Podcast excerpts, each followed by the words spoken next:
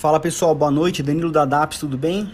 Bom, hoje de uma maneira geral os mercados fecharam com uma leve realização, uh, mesmo com, com a notícia do já do cronograma das, da, da vacina, né?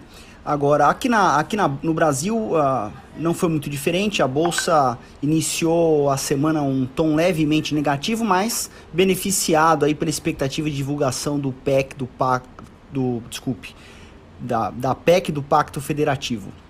Então a bolsa fechou em 113.300 pontos aproximadamente, com uma ligeira queda de menos 0,35%. O dólar também fechou em queda hoje de menos 0,43, fechando a 5,10.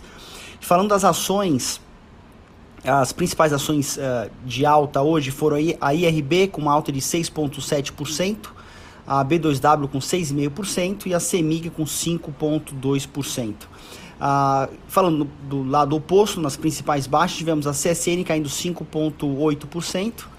É, não, perdão, a COSAN caindo 5,8%. A Rumo caindo 3,5% e a Localiza 2,8%. Tá bom? Bom, de uma maneira geral é isso. Tendo mais novidades eu mando por aqui. Um abraço a todos e boa noite.